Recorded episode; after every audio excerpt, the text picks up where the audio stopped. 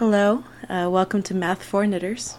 My name is Laura, and I would just like to start by thanking Brenda Dayne and all of the other wonderful podcasters out there who have made me brave, enough to do this. Um, they can't make me talk right, but they made me brave.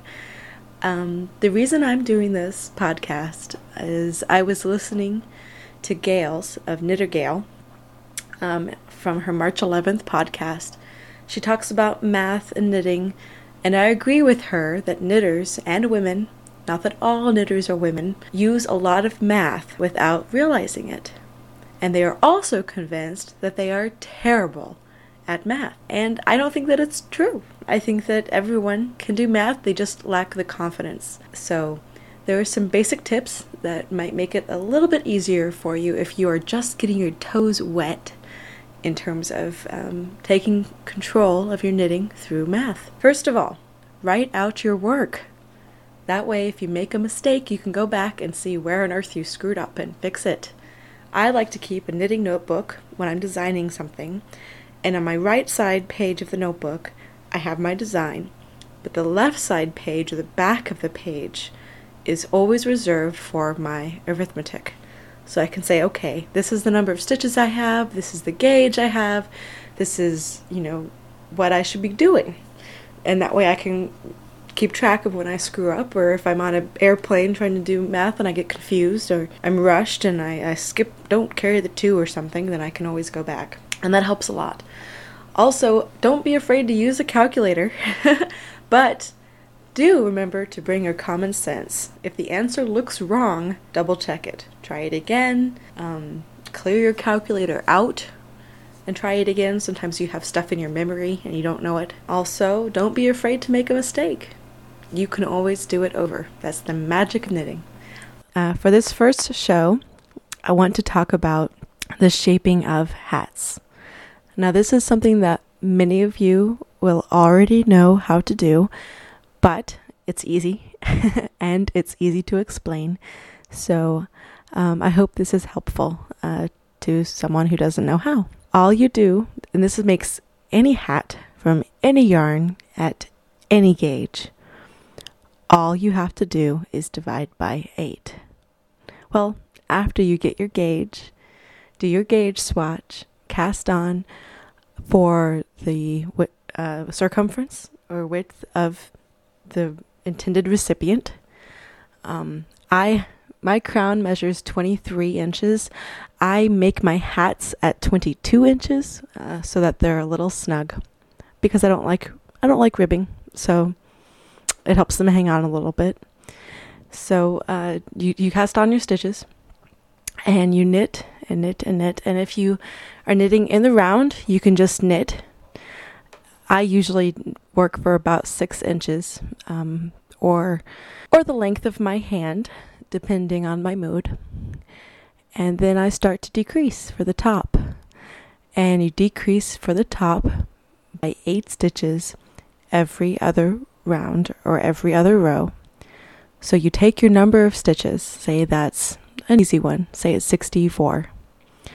If it were 65, all you would have to do is decrease by one, knit two together on the row before you do your crown shaping. If it's 64 stitches, that's 8 times 8. So you think of the hat and you divide it into 8 sections of 8. 8 times 8 is 64.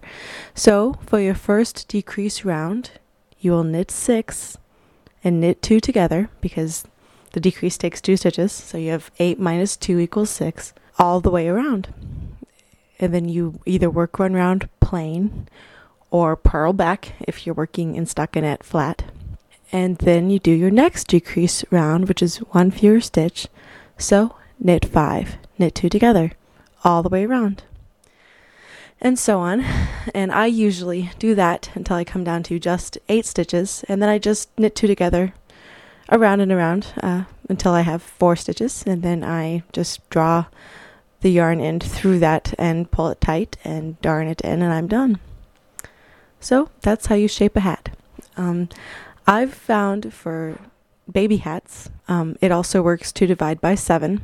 So if you happen to like the number seven and don't mind a slightly pointy hat, then you can do that. Let's see, what else? What I'm currently knitting.